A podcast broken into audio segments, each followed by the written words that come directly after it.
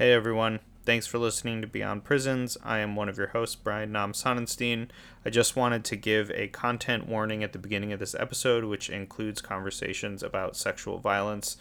If you need to skip this one, we totally understand. Please do what you need to do to take care of yourself. But I'm excited about this one. What did you think of this article? I thought it was great. I think um, I was thinking about it while I was reading it, but also right before we hopped back on today about how there's a lot of threads in here that we have touched on uh, yeah. over the years, but I feel like a lot of our focus has been more around like like this this article is about like early America, right? So yep. like um sort of the transition from uh, you know, like a colonial rule of law uh, period to, you know, uh, the establishment of the United States of America. Whereas I feel like a lot of the things that we've talked about have been more like after that, like closer mm-hmm. to the mm-hmm. Civil War. You know, we've talked about convict leasing and, and sort of the evolution of slavery um, into the modern uh, penitentiary or penal system. And I think that this was a, a good way to take like a step back further and you know we can get into it when we talk about this but i think um what i like about these kinds of articles is that it kind of reminds you where like hegemonic ideas that don't always seem to be like totally clear or scrutable in the current moment are you know like yep. uh a lot of things that people might understand about the system our our current system of incarceration and the logic or the rationality behind it. I don't know if they would identify as having roots in like this article speaks to like manhood and the conception of manhood in that time um as it really does. I mean it's still it's all the same shit. It's just like the the original like very clear underpinnings have either like shifted or they've been submerged or become so hegemonic that they just exist and feel natural i think to a lot of people without necessarily thinking about um you know uh that that dimension of it um and that's not to say that like the visible aspects of that dimension don't persist like i don't it's not like i don't want to go 100% in that direction because you know obviously especially with a lot of what's happening with the criminalization of trans people for for example right now um you know gender is a very uh, clear and present aspect of the system um, uh, and tool, you know, of, of conformity around um, gender and and heteropatriarchy and things like that. Um, but it's just interesting how much of the way that the system works and is designed was specifically to maintain those kinds of uh, orders and structures and mm-hmm. relationships. Mm-hmm. And now we just sort of you know the way people talk about it it's more like oh no that's because of like safety or you know what i mean? Like it's mm-hmm, it's mm-hmm. it's morphed over time. So i don't know that that was sort of um that was sort of the the high level feeling i had about the article. What about you? I mean i know that you've taught this article uh, and maybe we should say a little bit. Maybe we should name it and talk yes, about what gonna, it's about. I was, I was going to say that, but I wanted to let you, I wanted to let you finish your your train of thought. Yeah. Um, the article is titled. Uh, it's a book chapter. Uh, Penitence for the Privileged: Manhood, Race, and Penitentiaries in Early America by Mark E. Kann. It's in the book Prison Masculinities uh, edited by Don Sabo, uh, Terry A. Kupers, and Willie London. And apologies uh, on the front end if I mispronounced any of your names. Please let us know. Um, but yeah, I've I've talked this article um, a few times, and um, I think it really speaks to it, as you said, where where did these ideas come from? Right? And how are they perpetuated? So, the ideas that we're going to be exploring today in the article, which the, the, the author talks about, um, include uh, linking the concept of manhood to the language of liberty in very specific ways. And when we talk about, you know, like what's happening currently, you need to know where the ideas came from, right? To really have a sense of, you know, how these things happen, how they manifest themselves. Um, it this article was listed in the black and pink syllabus. I don't know if it's still on their website. I know that they've revamped their website. Um, but it was originally that's where I got this article um, or this chapter from, or the suggestion for this chapter um, from, and it was included in their, um, you know, prison abolition, like their prison abolition 101. And I think it is a foundational text, right? If you want to understand prison abolition, you need to understand more than just the current, the contemporary. Yeah. Um, functions of it, right? The the contemporary institutions and how they operate. Um, a couple of other things uh, to kind of ground and situate the conversation is um, how the use of gendered language uh, really was used to urge men into battle and linking right. that idea of you know a very specific and narrow idea of manhood to militarism if that doesn't start resonating like sounding alarm bells for folks i'm not sure what will. Um also what ways uh does this definition of manhood contribute to the social order to this idea mm-hmm. of social order? Um fast forwarding and i'm just giving you some highlights from uh from the text. Um the author also talks about how Black men were perceived as inherently unmanly due to their lack of individual independence and control over their families. And thinking about what the consequence of that idea has been generations upon generations upon generations later, right? Um, the author also talks about and is very much concerned with um, the ways that Black men were thought to not be, that they couldn't be rehabilitated. Uh, and uh, and that has implications for how we think and what we're talking about in terms of the PIC today, right? So understanding that these ideas were there very early on in the colonies, right? will help you understand what is happening today, right? Um, how did the founders really think about, um, or why were they so obsessed with this idea of order, right? Yeah. Order, especially among men, right? And how that was used um, in combination with the rhetoric of liberty to justify right? Um, the all so many different things that were happening not only then, but that continue to happen today, right? Um, the author also talks about um,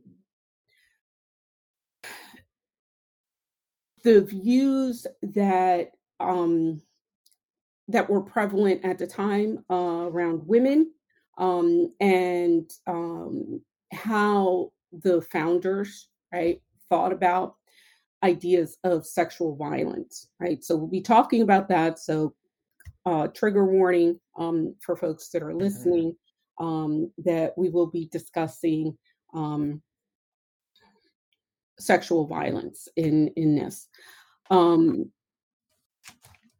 and also how you know the founding fathers saw sexual violence as antithetical um to the kind of civility and gentility right like mm-hmm. gentlemen did not do that like real men did not engage in sexual violence right mm-hmm. um, and he he addresses that and i think that that's an important um, idea to to talk about and then he goes on from there to talk about some other things uh, and i'm listing these um, broad uh, broad things from the from the chapter in order in the order that, that yeah. they grew up in the chapter um just for for clarity um he also discusses the uh, the ways that same-sex relationships were viewed as um a subversion of the social order um and how uh, what the consequences of those you know the, what the consequences were for people who engaged in those relationships right? And the shift that happened from you know thinking about things like sodomy as being a sin against god to being a sin against um, the order of nature right? Mm-hmm. and that's very much an 18th century um, reproduction of the yeah, family. Yeah. Absolutely. Um, I think another thing to talk about, and this is just for folks who are uh, want like an overview. Of, yeah, just to give a taste of it. Yeah, we're gonna go. We're going to go in um, and uh, discuss some specific passages and what whatnot. But um, he also discusses um, the shift in public between public meaning and private acts right? So there were th- and how those things contribute to the kind of discourse uh, around dominant norms of manhood. So this idea of manhood was really like manhood right? It's it's right. I can't take it seriously like, manhood right? Um like men should be pissed right? Like if y'all aren't upset i don't know what to tell you. Like because this is like this makes y'all look bad like yeah. just bad and ridiculous. I mean, we knew this before reading this, but this really does, you know, lay it out. Um, he talks about how white men were really measured their worth by distancing themselves from any kind of dependency. Yes. Right? Um, uh, particularly dependency on the state. Oh, and we could talk ad nauseum about that. Yeah, that's um, a big one. right? Right. And um, also the relationship between family governance, patriarchal authority, Republican benevolence, um, small r, right? Um, Republican, lowercase, um, and access to citizenship, and how this contributes to the kind of social stability that they were striving for in the 18th century. So, those are some of the um, the top by you know some of the main things that that I pulled out. A couple of other things just to kind of um, bring it home. He talks about the purpose of um, quarantining criminality and the emergence of prisons and the effect that this had on society, you know, at that time. Um, and the ways that leaders, um, government officials, what have you, really wanted the public, right? Because, and we'll get into the history of this, um, public executions and um, you know flogging whatever uh, those things were elicited sympathy from viewers right from people in attendance and that's the opposite of what officials wanted they right. wanted officials that were carrying these things out to be honored and to be respected. So by taking all of this stuff behind closed doors and making it obscure from the public made it seem like oh, okay so now they can't sympathize or empathize with criminals. So those are some of the things that we're going to talk about.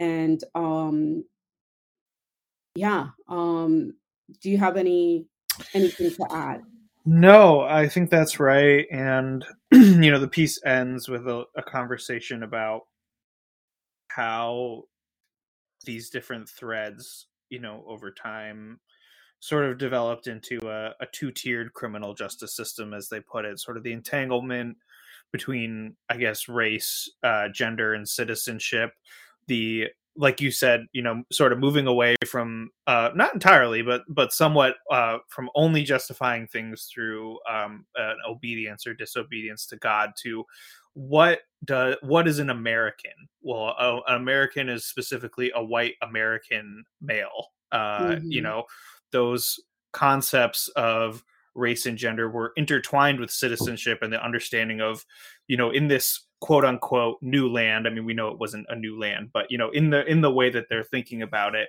what is an american? You know an american is uh uh, uh like you said a self-sufficient independent white male uh who is the head of a family unit who manages a family and yeah and who obeys the law ultimately mm-hmm. and and i think that deference to law and that obedience to law gets back to what you were saying at the very beginning in terms of militarism um, you know a lot of this uh, use of the prison and its change over time from early america is rooted in control and conformity uh, among the population into what this mold of of an of an American again read not just American but a white American male mm-hmm. um, what what that meant. Um, and yeah those again those three pillars being um, that they they call back to throughout the piece this idea of uh, individualism you know self dependency or versus like a dependency on the state or on on others. Um, you know the family in terms of being the head of a family and managing uh, a family in that regard. And um, being a good citizen through obedience to law mm-hmm.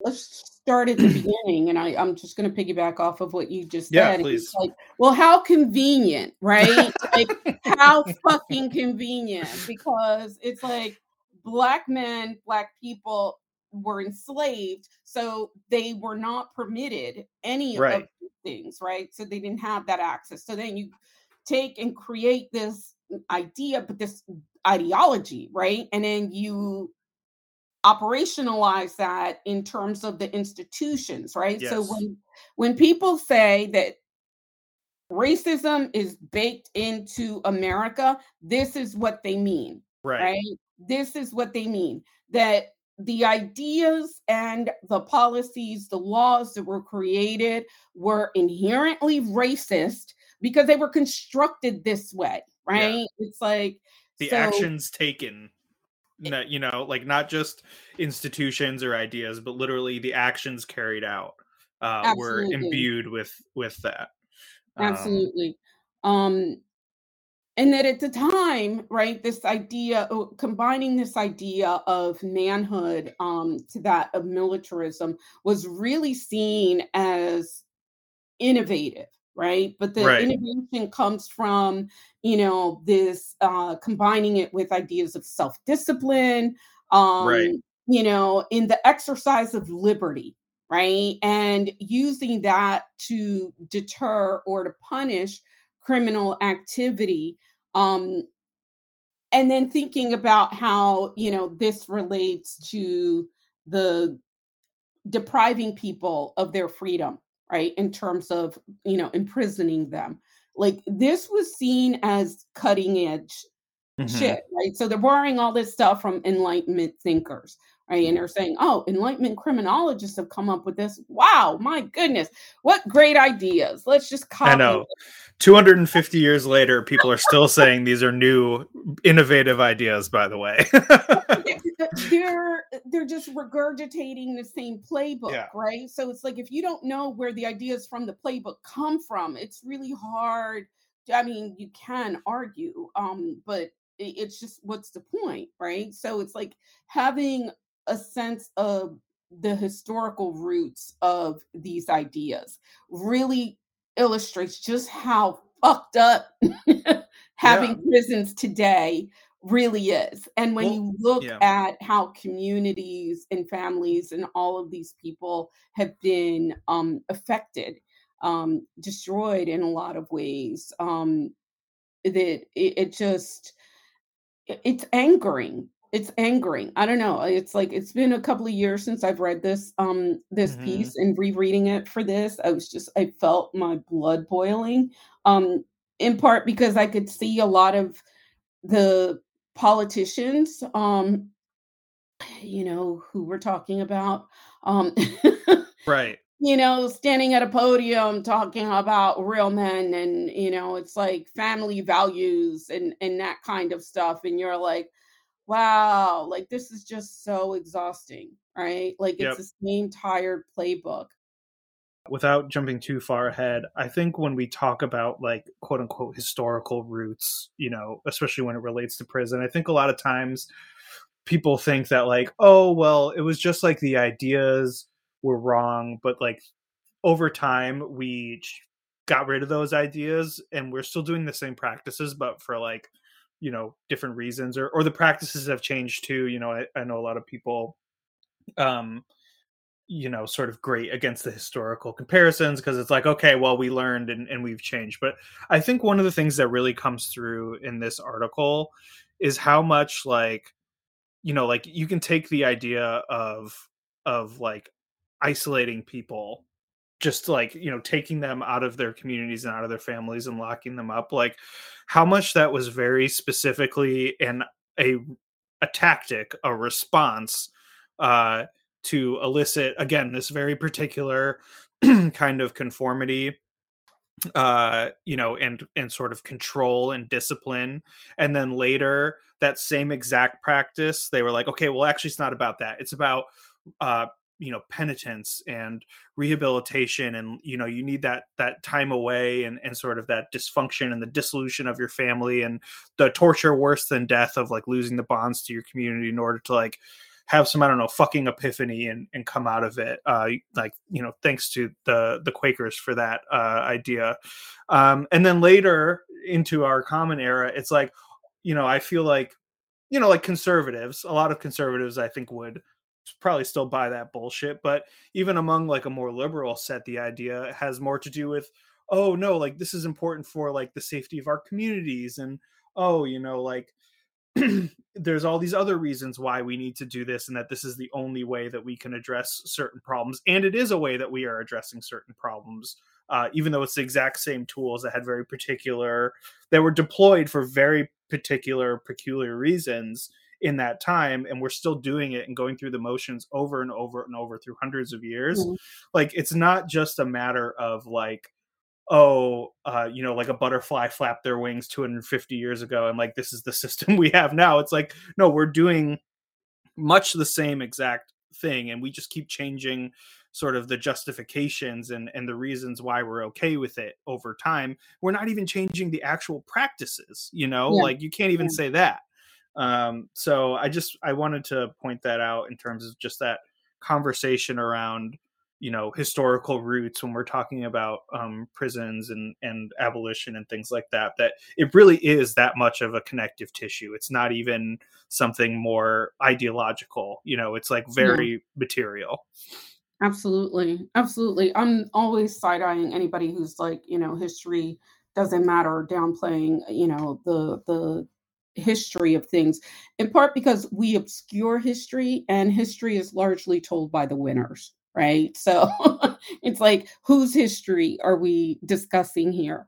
So um, the reason why I appreciate and use this article is um, because it's it's very clear in laying out that connective tissue that often gets lost in conversation, right? Because while some things have changed, duh, a lot of things have not changed, right? right and we're coming back and we're seeing a kind of replay of many of the things that were happening a long time ago. And just because it happened a long time ago doesn't mean that it's not happening again, right? We talk about history and repeating itself and blah, blah, blah, right? You don't study it, you don't know anything about it. It's very easy to be dismissive about history, right? But it's like the, the one thing that we don't talk enough about are notions of manhood um, misogyny, male supremacy, sexual violence. I mean, we do talk about sexual violence, and many of us, um, you know, uh, spend a great deal of time talking about these other issues. We don't see this very kind of public conversation around a lot of these issues, right? There seems to be a reaction to policies that are happening now, right? And those things are happening, they're coming rapid fire very quickly, right? When we look at, you know, Mississippi, Florida, you know, a lot of other states around the country, Texas, Arkansas, you name it, right? Like this this isn't new. This isn't new. This is the playbook, right? So um I mean, this chapter is not the playbook. What he does right. he analyzes, let right. me be very clear. He analyzes that situation and he lays out the the history of how these things were connected and how they were deployed um, in terms of you know and being used to manage and control black people and at the time specifically black men but also and this should not be overlooked right to control white men as well, right? Because it's like, you know, a lot of white men, oh, freedom, freedoms, right? We're all free and, you know, all this, whatever. I don't know. What do men talk about, Brian? Um, I don't oh know. I, I'm asking the wrong guy. No. serious about this, but then there's all the all the other stuff that comes up. Um, yeah. Um, let me read a quick passage from yeah, you know just it. from the first page, and um, there's actually two passages, but I don't. I'm not going to read them both. I encourage you to read the entire uh, thing, and I think we can share the link. It was shared publicly um, before. I don't know if it's still available as PDF, so maybe we should check um, okay. on that. But he says, quote, in general, the founders define manhood as a combination of individual independence and family responsibility. They saw this mix as a positive source of social order and stable citizenship. They also relied on it to deter white men from engaging in criminal conduct and to punish and rehabilitate white convicts. Prison reformers in the early republic threatened to deprive lawbreakers of their manly freedom and dignity by incarcerating them and isolating them from their families in newly conceived penitentiaries. Men who were actually convicted of crimes and imprisoned were encouraged to use their isolation as an opportunity to repent and reform in order to regain their manhood and liberty.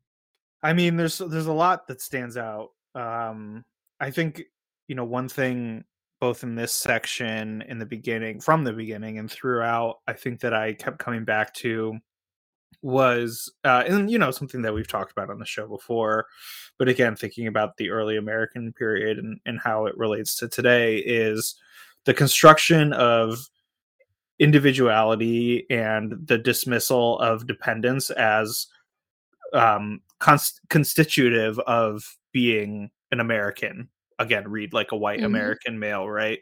Because I think you can see how that spins off over the years into uh you know a very convenient system for capitalism and for neglect in the management of of specific populations and aspects of the labor pool um i think it's interesting how much sort of not just again not just the promotion of the idea of individual of individuality but like the state's coercive power and disciplinary mm-hmm. power to enforce uh you know uh, an independent um, way of living that I think, in many ways, just like a lot of what we're going to talk about, is inherently destructive of community ties and from sort of any ability to really think about uh, you know, a, like a, a communal responsibility or mutual responsibility to each other.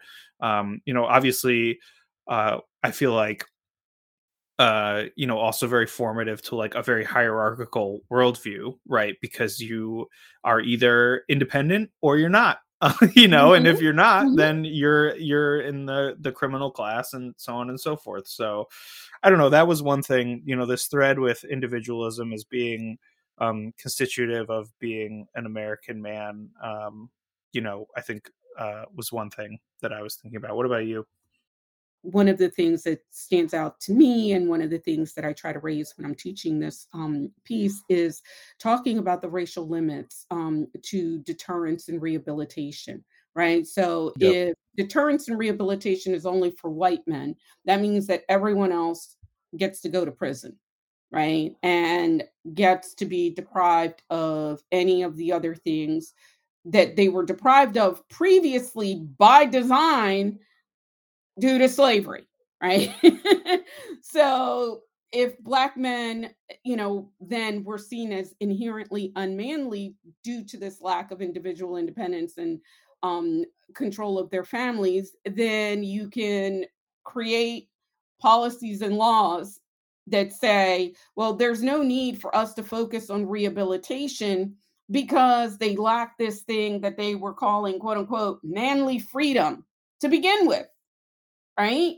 And fast forward 250 years, and we think about the lack of programs in most facilities, right? we look at who is currently incarcerated, there's no need to offer programming, rehabilitative or otherwise, because we not we, you and I, but you know, right see people people as Yeah. you know, um not worth rehabilitating right? Right. because they lack all of these things but it's like i feel like this is almost the quiet part being said out loud that happens on every news you know story whenever there's a police killing or anything else that happens in this country right? Um that as it relates to um to black people that um you know it's like it get, there's all of this coded language that gets created as a way to not actually talk about exactly. the thing right? So it's like we're going we could talk about back then manly freedom right and manly freedom was code for then black people don't get to be rehabilitated just Right. throw them all in prison right and that's part of what he's getting at this idea of male licentiousness i thought was also i mean i just think that word is it- it's an interesting word right Um, Yeah. I'll I'll right that, right? But and going back to what I said in in the kind of overview at the beginning, um, this obsession that the founders had with order, right, among men, right, and this rhetoric of liberty that was being used, you know, throughout um, the colonies in terms of you know creating um, institutions because jails were not really a thing yeah right? Jails were not really a thing. This was this pre-jails, right? Um, and how did you uh, how were they punishing you know people? So people were being punished through kind of coercive systems through their communities and you know um through religion but now you have Shaming. this yeah. shaming this other you know this um the these other ideas. They were not fans of like the the new kind of newfangled evangelicalism that was happening um at the time because they thought that that was leading men into kind of leading men astray Mhm. right that it was leading as as the author puts it to um spiritual individualism and sexual anarchy and i was just like yeah I mean, if I was a dude, if I was a cishet, like I, I would be pissed. Like I would just be like, like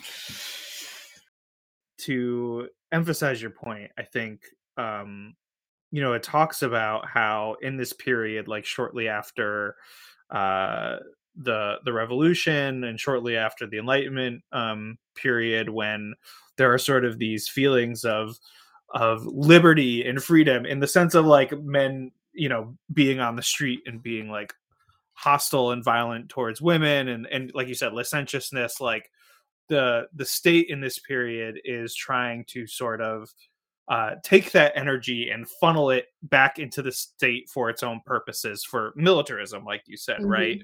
And so, in order to do that, um, very specifically, is targeting this through the use of the prison. Um, and I think that that um, uh, I think that that sort of understanding of like the context in which this is happening as well like you were saying you know around changing attitudes towards religion as well um you know but also like these new feelings of liberty and freedom. And you know i think now uh when we talk about liberty and freedom we have sort of this like cute idea about it in america. Whereas in this period like when they're talking about liberty they're talking more about like men acting out and and behaving in ways that are not like you said earlier like gentile you know or like uh you know not having that sort of like aristocratic air to it and needing to discipline people using the state into those behaviors and into self disciplining themselves out of fear of being brought into that system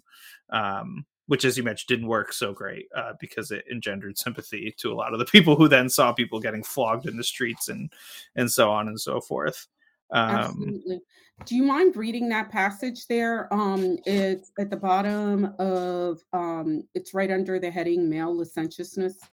Consider the young men in post revolutionary New York City who constituted, quote, crowds of bloods who lounged on city sidewalks and, affecting the contemptuous stance of the aristocratic libertine, tossed provocative remarks at any single woman who passed, end quote. These young rakes were known for their aggressive sexuality and their tendency to make contempt for women a, quote, emblem of high style, end quote. Some of them went beyond provocative words to violent deeds, only to be charged with attempted rape or rape, both in quotes.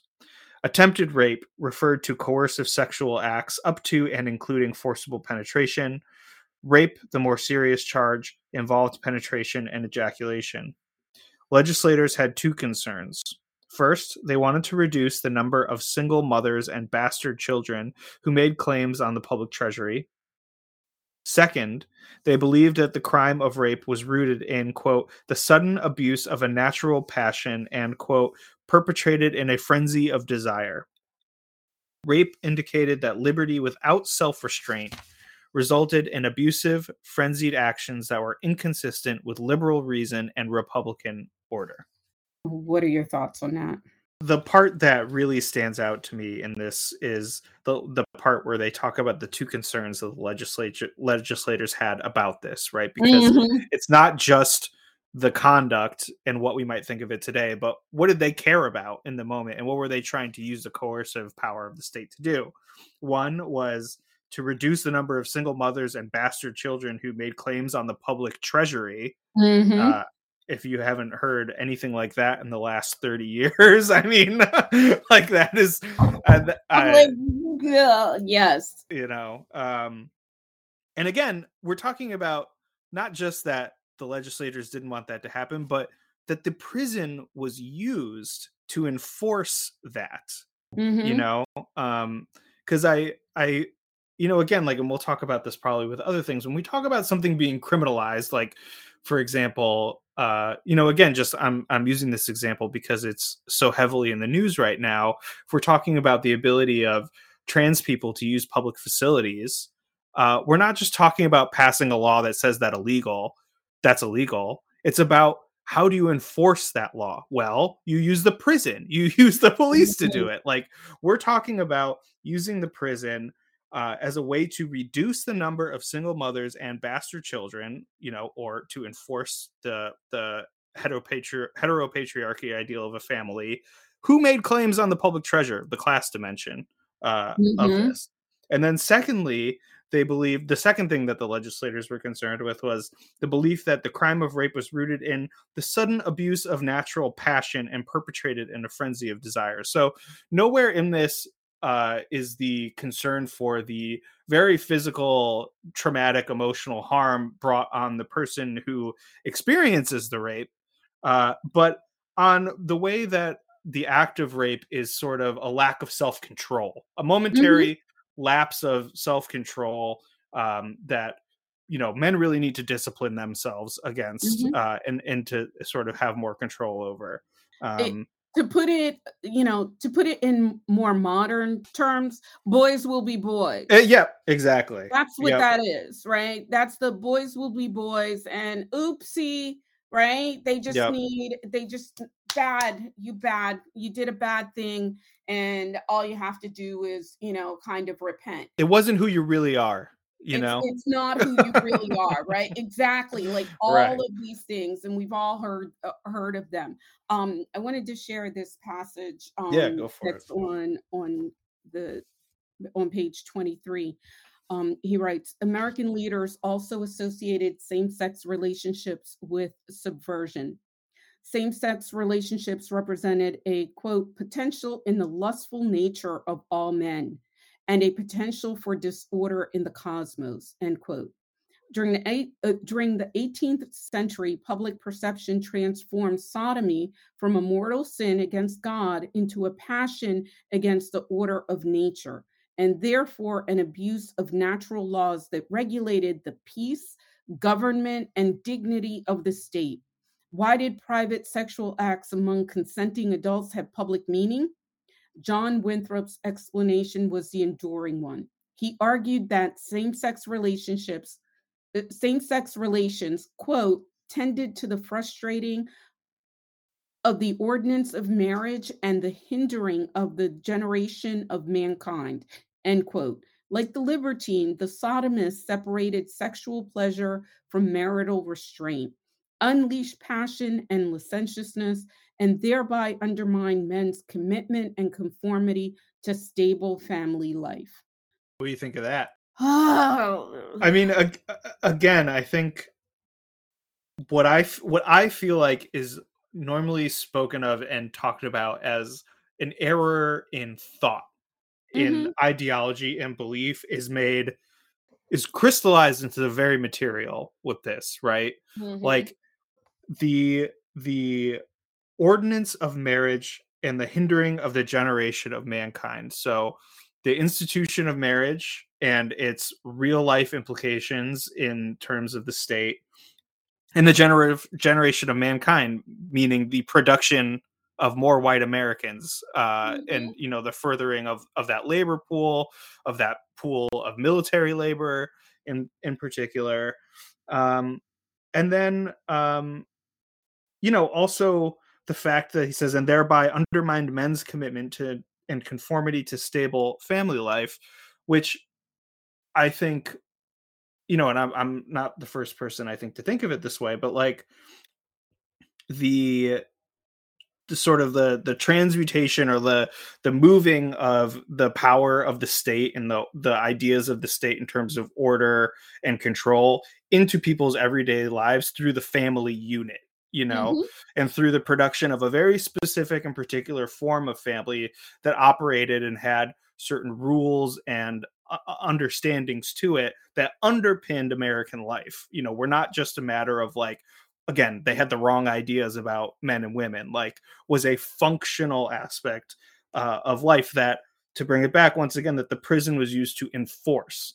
Uh, mm-hmm. Uh, so, so those are some of the things um, that I had in my margins. Um, like I, I, I want to say, yo, men, like really, like you bought into this whole thing, like yeah, hook, line, and sinker like hook, line, and sinker, right? Like the patriarchal authority, um, the as he puts it, Republican benevolence, um, the uh, worship, right? This is unquestioned worship of family, you know, um, and and family patriarchy in that sense as being part of social stability, which again, so many of the policies that we're seeing that are being passed now are rooted in this kind of thinking, yep. right? It's like anything that deviates from what they think of as the norm, and the norm is the thing that they define as the norm, right? right? So the norm is not like the actual norm, right? the norm is the thing that they say is the norm. So if you don't conform to that very narrow definition, in this case of being, you know, of manhood, um, then you get it can be deprived of your liberty, right? You could be deprived right. of your life as well, right? Um, and you don't get access to any of the things because family status and um, adhering to all of these different things didn't guarantee you citizenship. It gave right. you access to being a citizen. And I think that that's a qualitative difference here that we need to, you know, uh, take stock of. Um, I want to move on a little bit because I, I'm like, oh, there's so much in in. Yeah, I mean, we could talk about this for days. We don't have people will read it. Four hour yeah. class where you know no. it's like we're we're workshopping this, but um, you know, other folks we encourage you to all do that if you like, right? Yeah. Um, I want to go back and talk a little bit about um the uh, state coercion because he spends time uh, in his chapter doing that. And I think that's important. Um, was there anything that stood out to you in this section? Um, and that begins on page 25. You know, one thing I had underlined here was a conversation around um, poverty. Mm-hmm. Let me see where I can start. I, I, think I'll just start reading this first paragraph here, and then mm-hmm. maybe we can talk about that a little bit. Mm-hmm. So it reads This begins on page 24 and, and goes on to 25. The American founders believed that criminal behavior on a prosperous continent would not be justified. Crime in class divided Europe was understandable. There, William Bradford explained, an impoverished wretch had little or no opportunity to transform his labor into individual independence or a family estate. Lacking alternatives, he engaged in crime to support his family or better his children's prospects. However, poverty was different in America, where, quote, every man is or may be a proprietor, end quote, and his labor is bountifully rewarded. Here, even the poorest man could invest individual effort and economic opportunity to build a stake, start a family, and accumulate patrimony for the next generation. Because America was, I'm sorry, I shouldn't be laughing. Because America was a land of economic opportunity, a man who turned to crime as a way to wealth had no legitimate excuses. The state had a duty to use its coercive apparatus to deter crime and punish criminals. And I would say that is just about every stump speech that I have heard right? in my entire life from either party. Yep. Um, Yep. And uh and yeah, I don't know what what what do you think? What stands out to you? There? I mean, it's it's the kind of bootstrap mentality yep. that all you had to do was work really hard um and you too could make it in America right? Um, it's the argument that you see people posting uh, in the comment section on any article or anything yep. where you know people are talking about poverty or how it's really Learn difficult to, to, to live, you know, in uh in in a COVID world where you know people have lost their um their primary source of income or secondary and a lot uh, often all their sources of income and yeah. you know the response is well just go get a job you know student loan debt relief it's like go get a job you're lazy you you live in america the land of opportunity and it's like this is not a well this is in the past kind of thinking this thinking persists right yes and it's not just that it persists it's pervasive and it's woven into so many things, right? This is the cultural work, right? They were cultural workers, not in the sense that we think of cultural work, you know, right. as abolitionists. They were doing the cultural work of planting these ideas and getting them to germinate, and people will fight, people will die for these ideas. They're like, what do you mean you're going to take away our freedom? We're not communists. Like, yep. this is America, right? Everything yep. is great. You should have to pay for health insurance. Meanwhile, how many, you know, tens of thousands, if not hundreds of thousands of people have died um, as a result of this pandemic and all of the other things that, that are currently, you know, happening. And that tends to be the response. Yeah. So, you know, and this idea that they wanted, uh, uh, they adopted and adapted many of the Enlightenment thinkers' ideas, ideologies, right? And then at the same time, they wanted to distance themselves from Europe in such a way yeah. that, like it's just like, okay, I need y'all to like pick a side. Like, yeah, right. or, or you're gonna have to get up a lot earlier to try to pull one over. Because for real, like you're gonna say, well, you know, in Europe, it was just terrible over there. No one could make it. But here in America, look, it's great. Right. Yeah, it's right. great if you owned a plantation right? Yeah. Like, right. It's not great if you were not of their class, right? So right. they don't see any of that, but they demonize um anyone that has a class consciousness and wants to, you know, fight that system and overthrow that system and, you know, get people the things that they need.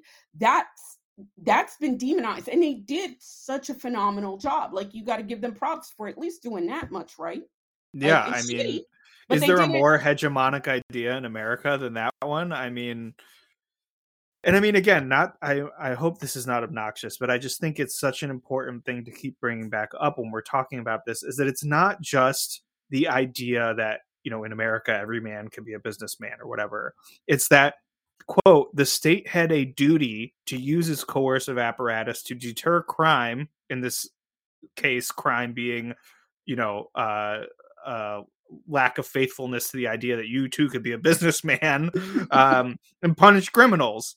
So it is also uh, it's not just sort of the carrot of the the sparkling ideology, but the stick of actually using the prison and the law enforcement and i guess in this case the cultural enforcement apparatus of the state to accomplish this so when you see people when you see the cops sweeping homeless camps when you see uh you know drug courts or other aspects of the court system being used to quote unquote create programs for people who are unhoused or things like that. And they all flow back to this central idea. It's not a coincidence. Like this was designed around these same exact ideas. Absolutely. And it gets. I, think it um it gets more interesting when he introduces race into it. Like he's talking absolutely. about race right? Because absolutely. here people assume that if we're talking about white people, we're not talking about race. We need to stop that. We're talking about race, right? Yeah. But when he talks about black people and he introduces, um, you know, that uh, the way that black men, um, that these ideas were deployed against black people, right? That things really take a shift, right? Right. So they were deployed against white people and poor white people, white men who were just like, yeah, F this, and you know, we're just gonna drink and hang out. And you know, that's what freedom means. Like, you know, what what is freedom if I can't just have a beer and you know tailgate? I don't know. It's like yeah.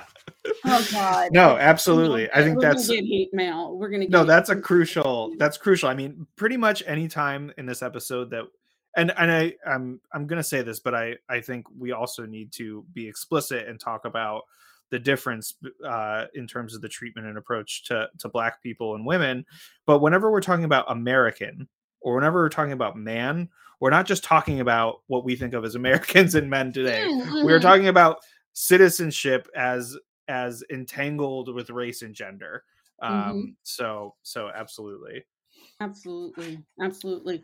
Um, there's an interesting passage here, and Okay. I don't know if you, um, well, I know you picked up on it because it was just like, you know, the, um, if you go to page 26, right? okay, Um, and this is where he's talking about the execution of um Major John Andre. Um, Yes. it was a, a British um spy, uh, and he was hung for spying.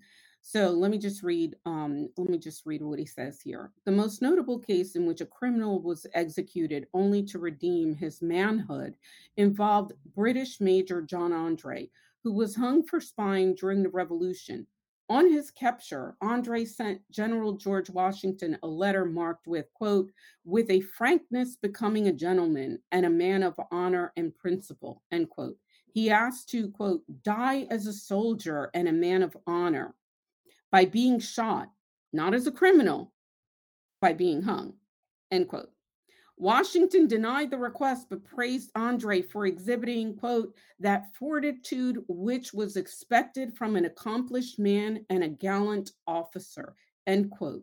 When a teary eyed servant brought Andre a dress uniform for the scaffold, he ordered, quote, leave me until you show yourself more manly, end quote. When Andre was hung, observers reported, quote, the tear of compassion was drawn from every pitying eye and beheld this accomplished youth a victim to the usages of war, end quote.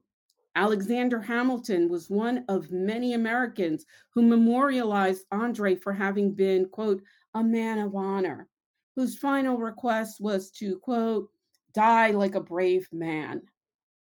I swear, I can't read that in any other way. I feel like we should have, you know, some people come on and just do dramatic readings. yeah. even uh, like more uh, amazing. Like, why why make it boring? So but uh, like when I initially read that, when my students read that, right? I'm thinking one class, for day, they were like, "Wait, what? What?" So he thought that dying like a man, like a real man, was to get shot.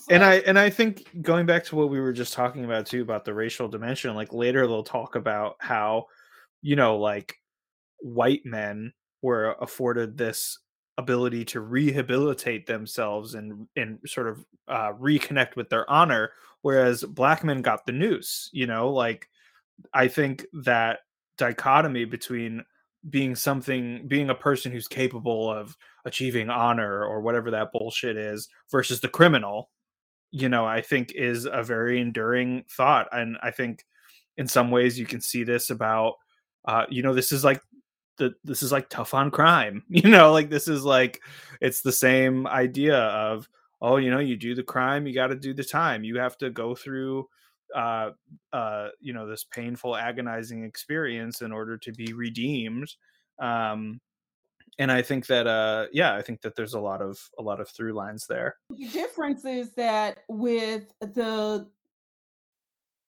victims of tough on crime policies absolutely right there was no politician ever coming out and saying like as benjamin rush did uh right. you know 10 years after um andre was you know w- was uh hung for spying um there's no politician who ever comes out praising yep. absolutely.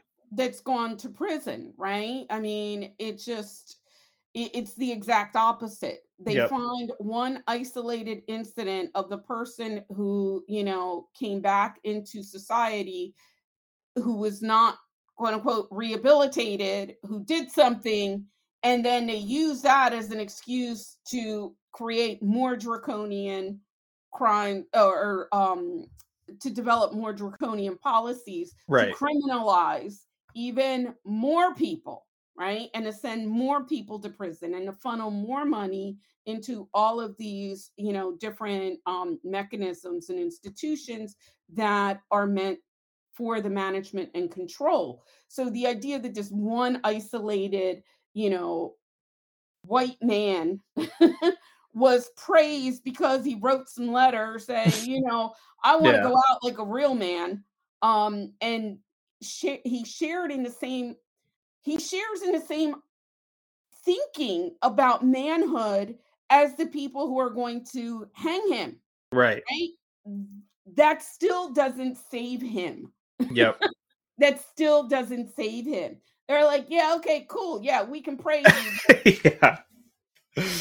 Right. You gotta go. Right. Yep. Um, and I, I think that there's so many other ways to to think about this, but um and so many other paths that we could go down um and talk about. But I think that Benjamin Rush is is also um an interesting uh figure in this uh, yeah. this entire period, in part because he, um, as the author says, wanted to push emasculation um, as far as possible, right? Like, right. This, he wanted that idea. he wanted to take it as far as he possibly could. I think you know we touched on this as well, like the the last paragraph in this section. Uh, critics also charged that most public punishments were counterproductive. So we're talking in this case about you know being flogged in public or the stockades or being forced to do cleaning in public and things like that. So critics also charged that most public punishments were counterproductive. On one hand, criminals' presence in public spaces was dangerous. The penal scene became a vortex of viciousness, ominously seducing and contaminating the larger society. Philadelphia official Caleb Lownes opposed punishment such as street cleaning and road repairs because they afforded criminals an opportunity to engage the crowds of idle boys in indecent and proper conversation. Criminality was infectious and epidemic. It needed to be quarantined. On the other hand, the sight of convicts being whipped, pilloried, or weighed down by the ball and chain while doing public layers, public labor sometimes evoked public sympathy, not antipathy. Um, and spectators showered admiration on convict, convicts who exemplified fortitude. Um, I don't know. I I think I had underlined the the section criminality was infectious and epidemic. It needed to be quarantined yep. because to me it evokes that sense of uh, again like racial and gender purity uh, and sort of this idea of cleansing manhood and citizenship um, of these particular you know infectious and epidemic qualities of licentiousness or uh, you know not being white and male you know mm-hmm. um mm-hmm. so so yeah that that was another and, thing i had so I want to go. Um, I want to talk about that uh, that line here where he says, um, where Caleb Lownes uh, opposed punishments such as street cleaning and road repairs because they afforded criminals an opportunity to engage crowds of idle boys in indecent and improper conversation. And I'm like, what? no, for real. Like, uh, what are you talking about? Right. And it's, it, but it, that thinking is the same kind of thinking. Whereas, you know, you can't let trans people use bathrooms. Mm-hmm right that there's somehow something is going to happen right? Because it, it, even though he's talking about people that have been criminalized at that point um and not specifically addressing you know trans people um it it traffics in the same logic. Mm-hmm. it traffics in the same logic right? And in that way none of this stuff is new but also this idea that criminality was an infectious thing and it was epidemic. I mean, the, the choice of words here is really um interesting yeah. considering, you know, definitely that we're living in.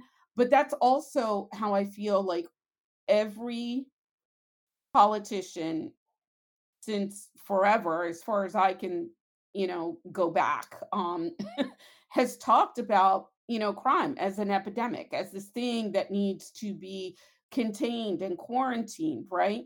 But not just contained and quarantined, because as we'll see um, a little bit uh, further down in the chapter, um, the proposal was to make sure that these places of containment were as far away exactly from the communities where the people came from to inflict maximum harm on them, right? Because it was the threat of removal from the community, right? To these faraway places, and not just faraway places, but places that were just as ominous and as dank and as horrible as their imagination would allow them to concoct, right? Yeah.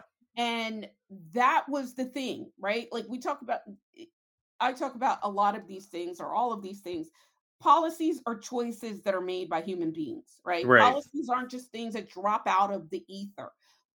But policies are also not just these things that happen in isolation from the ways that people are thinking from religious you know uh, thought or from other kinds of ideologies that you know that, that exist that we need to think about these things um in a more layered way, right? Yeah. Um I think if I could just really quickly chime in on something that you said there too. I think and then we can move on because I know that we're we're going uh long here, but you know, I think also when I was thinking about this section about the crowds of idle boys and protecting them from the the criminals uh you know cleaning the streets it kind of reminds me as well about like the the maintenance and and we're going to get into this when we're talking about then removing people to faraway places but the maintenance of this idea of who that person must be and like sort of their places like a boogeyman you know in in society as a way to discipline others into acting a certain way.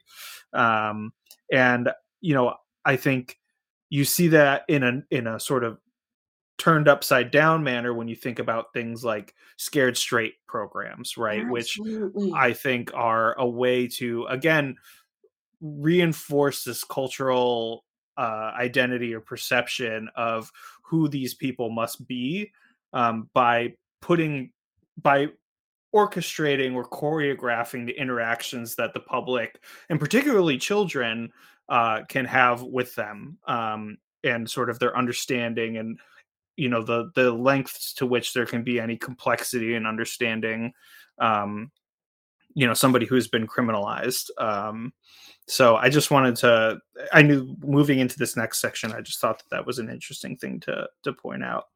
Absolutely absolutely. Okay so this section is called redemptive state coercion. So now we're moving into the idea of redemption and rehabilitation you know as a primary function of prisons. And this section um stood out to me as being again like constitutive of anti-blackness and like a lot of our understanding um which again like i think nowadays uh the quote unquote like more offensive aspects of it have sort of been cleansed and now we think about these things in a much more like careful way and and sort of avoid sort of like landmines of of their uh, racial importance and things like that um or or like their importance to our concept of race um uh but anyway so this paragraph reads by the way this is on page 27 Mm-hmm. The dominant norms of manhood were central to the idea of the penitentiary as an institution of deterrence, punishment, and rehabilitation. If a mature man was an independent agent of his destiny and master of his family, then imprisonment was a frightful punishment that deprived him of his manhood. Italian criminologist Cesare Beccaria put it this way It is not the terrible but fleeting sight of a felon's death which is the most powerful brake on crime. Rather, it was the long drawn out example of a man deprived of freedom.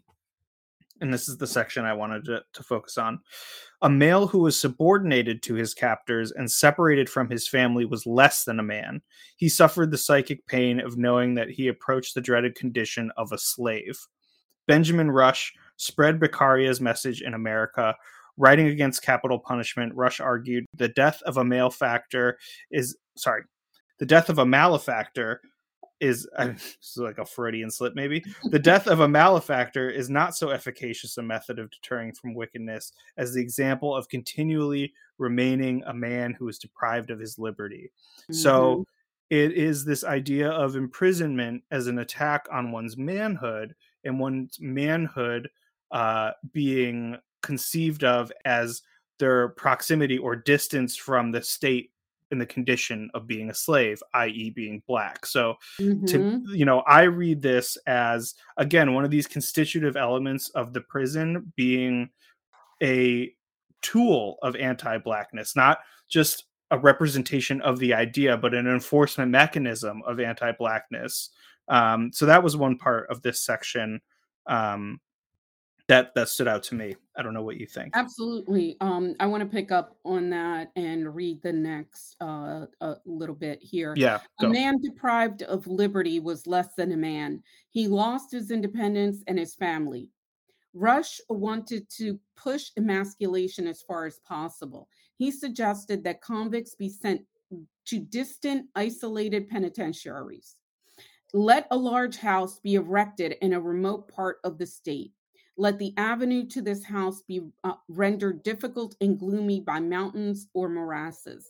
Let its doors be of iron, and let the grating occasioned by opening and shutting them be increased by an echo from a neighboring mountain that shall extend and continue a sound that shall deeply pierce the soul. Within soul piercing penitentiaries, um, older convicts would be isolated from young ones, and vicious criminals would be locked in isolation cells. Rush reasoned that isolation from family and friends is one of the severest punishments that can be inflicted upon a man because attachment to kindred and society is one of the strongest feelings in a human heart. Fuck him. That's what I want to say. yeah, we're we're saying it. You heard it here first, folks. Fuck I'm Benjamin Rush. Saying, like, no, for real. Like, oh god, it just, it, yeah. yeah. yeah, I mean, straight from you know that that's his pen. Those are his words. That's exactly what yeah. he was thinking, right? And so many of us um, and we've talked about it on this episode, right? The difficulties that it's mostly women and mostly yes. black women have with traveling to go see loved ones in prison mostly men right that are incarcerated the the cost the time the energy the emotional toll right that all of that takes from you that stuff wasn't like an oopsie no. right and this is why i i like teaching uh, this chapter, but why I teach it early on when I'm teaching, you know, like an abolition 101, like intensive, um, you know, or a reading group, because it really does lay the foundations for so many other things. and it acts as a touchstone for later readings. So if we're going to read Are Prisons Obsolete down the line, you know, in a in a course or in a reading group or what have you, you can come back and say, totally. "Oh, okay, oh, okay," but that's why. Oh my goodness, that's why right. that happened, right? Um, so all of this was by design. It's it's not just because they said, "Oh, well, where on a map can we?" No, they deliberately picked the furthest, you know, places right. from people's you know from people's families and they move them you know they they force them to go into confinement in these places. Um that that's just yeah fuck him. I, uh, I think it's also to me like I completely agree, and I think what it makes me think of as well is like how preposterous it is to look at something like incarceration and think like oh, you know, like if we just like paint clouds on the visiting room, you know, like that deals with some of the harshness here. When again, we're talking about like the fundamental decision and the reason to make that decision to isolate people far away and all of those other parts. You can't just like tweak at the outer edges of it to make it more palatable because that is just ignoring all of the other things that you just read through right as mm-hmm. as like a, a developmental uh, aspect of the prison.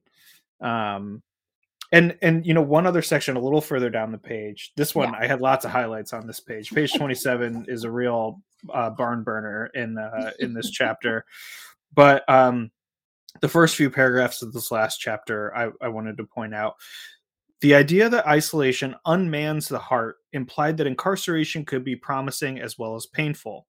Isolated men suffered a degrading loss of manly freedom and dignity. Officials locked them up and treated them like dependent slaves or women or children. Simultaneously, penitentiary officials provided criminals with a chance to regain their manly independence and patriarchal prerogative.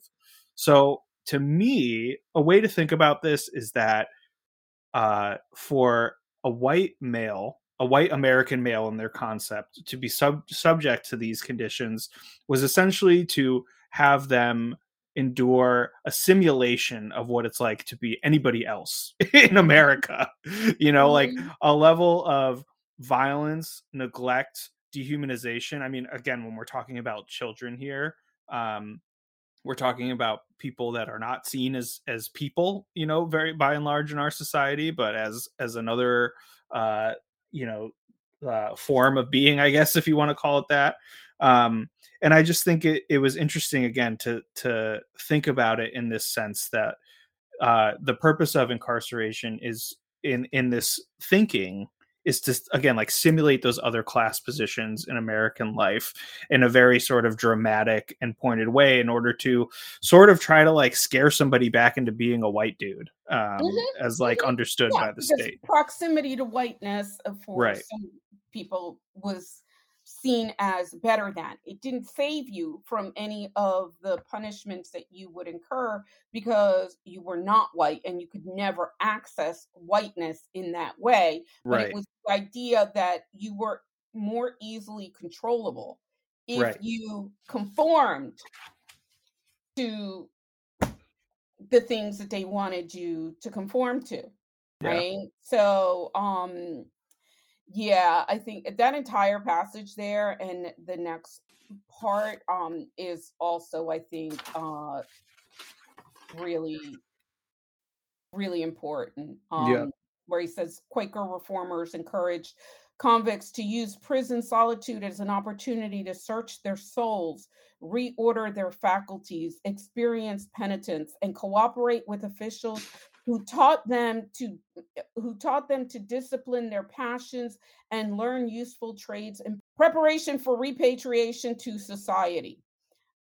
Benjamin Rush rhapsodized at the prospect of a rehabilitated convict returning to his freedom and family. I already hear the inhabitants of our villages and townships running to meet him on the day of his deliverance. His friends and family bathe his cheeks with tears and joy, and a universal about his neighborhood is This is our brother, was lost and is found, was dead and is alive. a redeemed prisoner was a born again man. Oh my God. Like I was just like I mean, again, this this part of this sentence really stuck out to me. You know, you talk about searching your souls, reordering your faculties, blah blah blah, and then you kind of sneak in at the end and cooperate with officials who taught them to discipline their passions and learn useful trades in preparation for repatriation to society. I mean, this is about discipline and and about trying to reproduce a very particular kind of of person to serve uh you know a social and economic order not just about changing the thoughts around in your fucking head. Right. Um, and this is the thinking that underpins pretty much all reentry programs. Exactly. Exactly. Right. That if you just listen to what they tell you to do, like, what's your problem? Like, yeah, right. You just do the thing, right? Just listen to them, just conform, right? But yep. look at what their intent, what the driver is for this, right? It's yep. really it's not to make people whole, it's not to change them or anything else. Rehabilitation is thought to be this thing where it's like you got to come out thinking, talking, acting, and behaving in the ways that we have narrowly defined yes. and that we consider as quote unquote good yes. or at least safe so that we know how to we know how to deal with you right? You don't do those things, right back. Yep. Right? You can come right back. Um, and yeah, I I uh, just oh my god, so much. Um, let's let's fast forward here. I mean, I think that there's so you know, much. Yeah, we could this, we could go it's on. Such a rich, it's such a rich chapter. Um, there's so many ways that you could read this, analyze this, talk about it. Um, and again, uh, you know, really encourage folks to do that. Can we skip ahead to um, the section called uh, Black Male Incorrigibility? In actuality, the rehabilitation theory was applied to white men. Reformer optimists about male rehabilitation did not extend to the belief that Black convicts could regain manly freedom. The founders did not attribute to Black males a clear gender identity. They were seen as outsiders who lacked the manly ability to discipline their passions and the manly freedoms to govern, provision, and protect their families. Essayist uh, J. Hector St. John, um, and I'm not even going to pronounce that last name because I have no idea how to pronounce it. American farmer was typical of Euro Americans. He praised liberty and abhorred slavery, but he could not imagine including Africans among the rich mixture of immigrants who would become men within the new race called quote unquote Americans. Most white leaders saw Blacks as outcasts from humanity. Revolutionary officials sometimes sought to humiliate disorderly white men by associating them with Black men a duplicitous Tory might be publicly degraded by being handcuffed to a black man for a period of time or being whipped by a black man before being banished from the vicinity. What made this juxtaposition so humiliating as to render the Tory impotent was white America's belief that black males were lower order creatures such as cattle.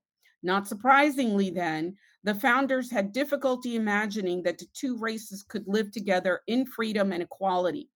Jefferson's well known assertions about inherent racial differences were adopted by followers such as Tunis Wortman, who argued that interracial mingling and marriage were tantamount to a universal prostitution that would produce a motley and degenerate race of mulattoes, other white leaders ranted against the infamy of such mongrel coalition, condemned the disgraceful and unnatural evil of the interracial unions, and proclaimed that a free nation of Black and white people would produce a body politic as monstrous and unnatural as a mongrel half white man and half Negro. Yo.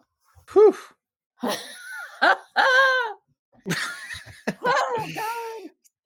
Disgusting. Oh. And um, just recently, was it Mississippi? Right. That is trying to ban interracial marriage. So they want to go back to, they want to go back to that time. Yep. Yep. Uh, and then it says further down on the page, but related, a white rapist suffered a redeemable abuse of natural passion, but a black male's character was defined by irredeemable lust. Right. So I think I, I mean again, this is what I what we were alluding to in the very beginning of the episode. I think this understanding of the new race called American you know, immigrants who could become men within the new race called American. I mean, a very succinct way to pack in again the the racial, gendered, and legal dimensions of what we're talking about when we talk about American. You know, mm-hmm. um, uh, and again, which justified the entire system of coercion and punishment that we are currently the largest purveyor of on the planet. Uh, and yet vociferously defend as somehow necessary to our safety um, and order. Um, and again, you know, what made this juxtaposition so humiliating as to render the Tory impotent was white America's belief that black males were lower order creatures such as cattle. So cuffing them to a black man uh, was a was a way to humiliate them. Um, going back to this idea of of punishment as a way to like sort of temporarily simulate uh you know the threat of losing your white manhood uh mm-hmm. you know was to do these things um horrible well and it, i think this also speaks to one of the counter arguments that we often hear um is that you know people will say uh, we know who people are um well, there's white people that go to white prison, people. yeah. Right? There's white people that go to prison too. So what are you talking about? Right. But it's not at the same rates or for the same purposes. Right. And mm-hmm. I'm not mm-hmm. talking about the specific harm that was caused or what's on the books in terms of the criminal legal definition. Right. I'm talking about the function of that. Right. That it, it's the idea is that anybody can go to prison right? Anybody can can be criminalized, but we're going to tie you to literally tie you to these right to black people in this way, right? So physically and metaphorically speaking, to make you less than, right? right? So that you are treated as subhuman, right? And the I mean that's a really insidious horrendous um, and yet powerful idea that continues to play out um, in our society. And as you pointed out earlier, people will defend that. Um, let's try to wrap it up and go to okay. the the last um, the last section here. Talks about two tiered criminal justice. Um, there was one part I don't know if we'll include this, but I just ahead. wanted to. This this struck me particularly because of the way that uh, the term and sort of the cloudy umbrella of quote unquote wokeness is thrown around right now, particularly by like the Republican right. So there's a section that reads For many founders, then, black males, and this is on uh, page 30. Yep. For many founders, then, black males could not be men because they lacked human status, manly independence, and family mastery. Worse, these hypersexual, coarse creatures carried a grudge against white society that threatened to escalate into racial violence. Uh, Jefferson spoke out against slavery, but he opposed combining emancipation with integration, lest free blacks act on 10,000 recollections of the injuries they have sustained. Now, to me, that sounds a lot like what people are gesturing at when they are saying like all oh, these fucking woke curriculums in my school you know this idea of the grudge against whiteness and what mm-hmm. we might unleash if we recognize uh, what does he say 10,000 recollections of the injuries they have sustained. I'm to tell my child that they are racist. Exactly. Yeah. Like I I mean I'm just like this like what the fuck this is literally uh you know but but again like we just change the terms around to get around the fact that you know you can't say it in this exact frank way in 2023 uh you have to call it wokeness and be kind of like weird about what that means and you know what i mean like mm-hmm. uh i don't know i don't know if we want to keep that in or not but that was just one part in this section that i had like a big red alert on um anyway, we can go to the to the last. Section. Yeah, no, you know what? Can you do you mind reading the the last paragraph? No, I think that's a really important point. Sure. The in this section, the last paragraph. Yeah, in this okay. section. How did the founders hope to control incorrigible black males? First, the founding generation was more likely to prosecute, convict, and hang blacks for their crimes.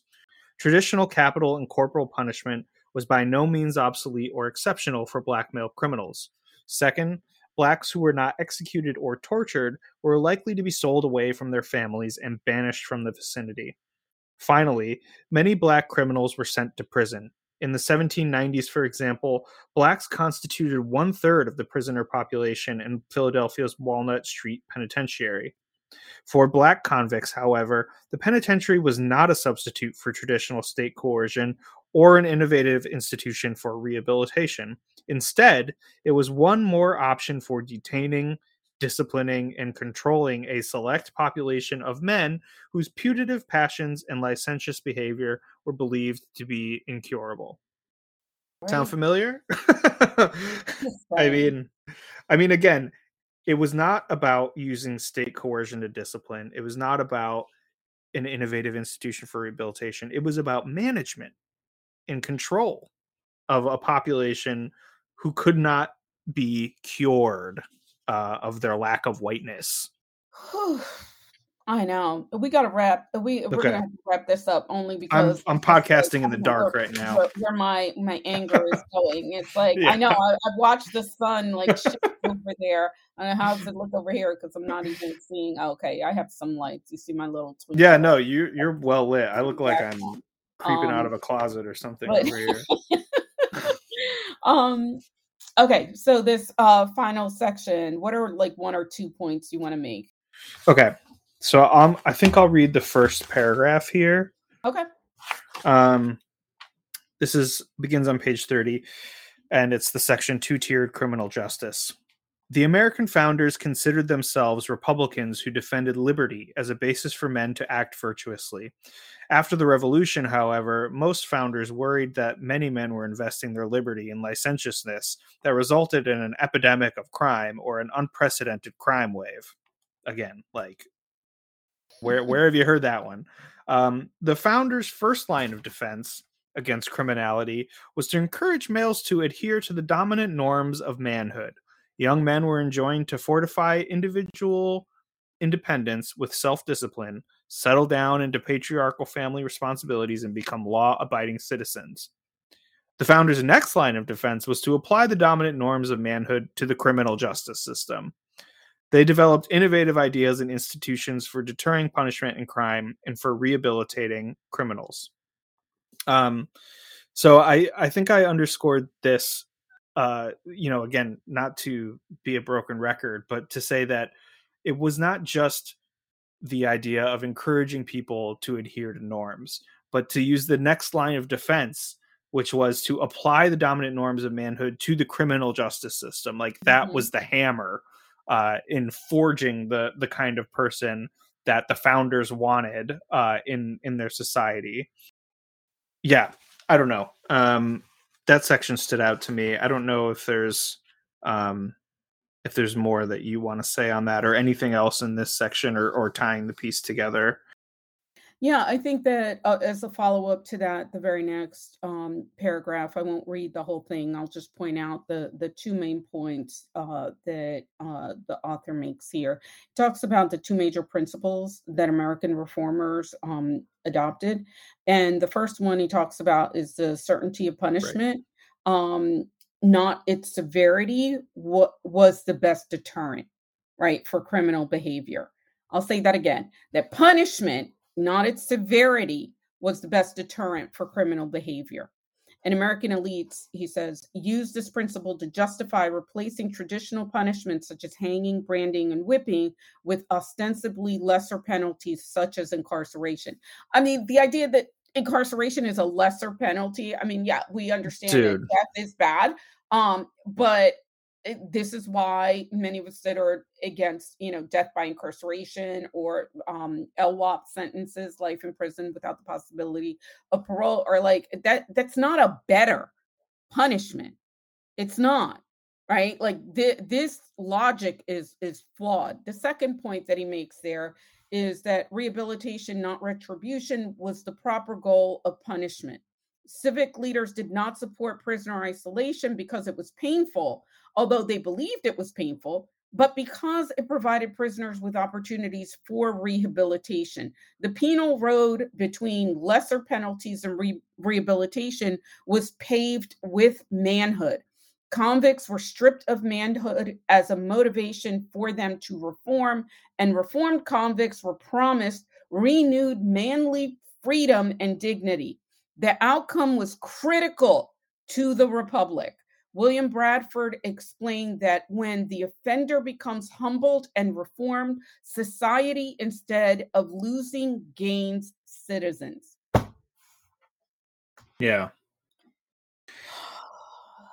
I, I feel like this is, you know, it dovetails with what we were saying at the very, very beginning of this conversation for me, where it's like the the penal road between lesser penalties and rehabilitation was paved with manhood, right? Like all of this was situated around this idea of making and recreating this concept of manhood again as tied into whiteness and citizenship and and gender and now i feel like the the penal road between lesser penalties and rehabilitation that we are on right now is still very much paved with manhood but we don't talk about it that way no, so we think no. that it's paved with something else you mm-hmm. know but all of the values that point back to that manhood that like that's where they came like all of the values that we consistently say are what paves the road uh, for reform uh, for reformers we would never say that they are to uphold manhood or whatever you know like nobody from any of these major nonprofits is going to say that's why they're engaged in a reform project but that is literally where like where these fucking values come from and that this concept. is why this yeah. is why black feminists have pointed out that you cannot talk about uprooting you know or getting rid of any of these systems if you're not also addressing the patriarchy misogyny right. male supremacy and all of this problematic shit right because if that's not part of that conversation then you're not actually doing the work. What you're yeah. doing is smoke and mirrors, right? Yep. And little sleight of hand to try to really distract which is why it's so difficult right so when people talk about um and i don't know who these people are that i keep referring to um you but, know who you are we know you're out there they don't listen they don't listen to our podcast they they don't thank god um i don't want don't bring that on and us don't but, listen um turn yeah. it off but um uh, yeah, I lost my train of thought. When you know, sorry, it's, it's okay. We're getting a, a, little goofy now at the end, but um, I think you know what you were saying about about dismissing that stuff and sort of in in the process of doing so, mystifying what we're actually talking about is the consistent sleight of hand throughout at least modern history, right? Like mm-hmm. at least to the point where you know probably um you know in um in uh like the reconstruction period and the civil rights movement it becomes more difficult to talk about these things the way that they had always been talked about and justified for the same reasons they had always been justified for and so the methods didn't change but the the reason for them became more and more convoluted and at yeah. the same time in doing so i think became more hegemonic right? Like there, it became more inscrutable, harder to pin down what exactly the fuck we're doing with this institution and its role in our society and, and our economy. And um, I think that is sort of like the inescapable truth of all of this and, and our critiques of the reform project, right? Because again, it is not just that the thoughts were separate from like the the praxis like we're talking about the actual praxis of racial capitalism here mm-hmm. uh, and you cannot just say like oh well we changed the reasons why we're we're engaging in these actions but we're going to keep engaging in these actions mm-hmm. um, it doesn't work that way exactly i mean it's like the the thing that i keep coming back to and um is you know uh like football right like sports mm-hmm. in general but you know um specifically and it's like i'm I'm not a fan, uh, and you know, whatever, no hate. I'm happy if you're happy, whatever. Um, it's just, you know, I, I watched because one of my sons um was watching uh the Super Bowl and oh god, that's what I was thinking about when we're reading all of this, like these displays of manhood yeah. and militarism, right? Like it, uh, that's the cultural work right there, right? The flyover, the flags, and uh, like if if we saw this happening anywhere else, we would be like, "What is going yeah. on?" Here? Like it's really it's really creepy. But when you analyze that through these lenses, right, and you think about it in this way, it makes it easier to make the connection between, oh, okay, so this is why Colin Kaepernick never got a job in the NFL mm-hmm. um, and why he never will. Um, but then you saw players kneeling and that was okay. Like now, right, cool, right? Because they have de-radicalized that right. that gesture, right? Like that's that's gone. But all of these other things, so we're not we're not talking about the these notions of manhood and patriarchy and misogyny in the it, well, I mean, they weren't talking about patriarchy and misogyny in that way. They were right. making it a positive thing, right? They were making it a right. virtue. Um, and that's what a lot of these displays do as well, especially in sports. It's like, like this is virtuous. Like, how can you be against this thing? Look, we're uplifting, you know, these black men and whatever. And it's like, then I'm watching them go out there and play with like hurt limbs and everything. Right. And it's like, you know, in my head, I'm thinking, get out there and play. Like we, you know, we're just yelling. It's like get out there and play for our entertainment, right? Um, and yeah. it's like be, uh, you know, everything else be damned. But then you're like, okay, let's think about all of the other things that are also currently happening, right? Um, uh, it, it's I don't see that as disconnected from any of um, the the horrible healthcare policies that are being passed in this country that impact, um, you know, uh, people or, uh, that impact reproductive right. rights.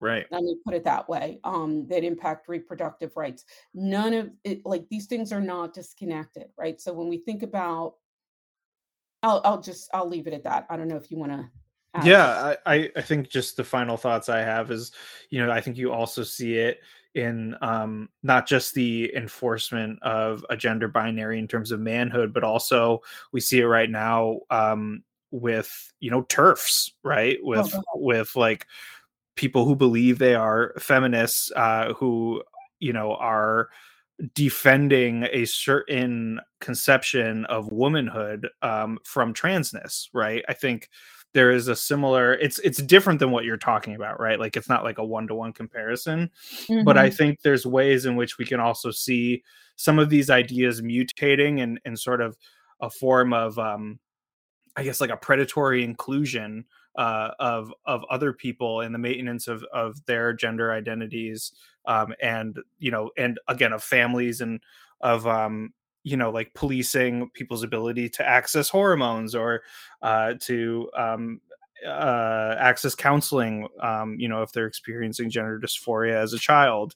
I think all of those also tie back into the state's coercive power uh, and the use of the criminal justice system to back up the norms um, that the that the state would like to maintain um, uh, to do those things.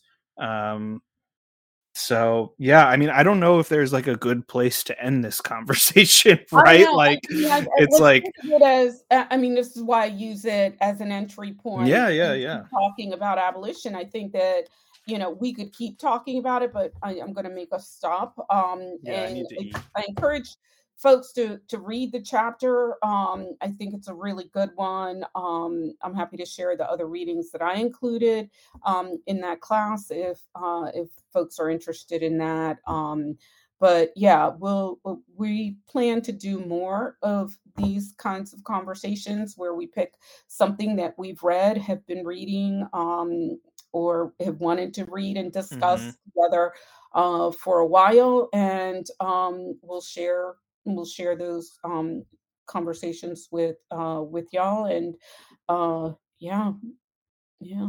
Great. Yep. Let us know what you think, and thank you guys for listening.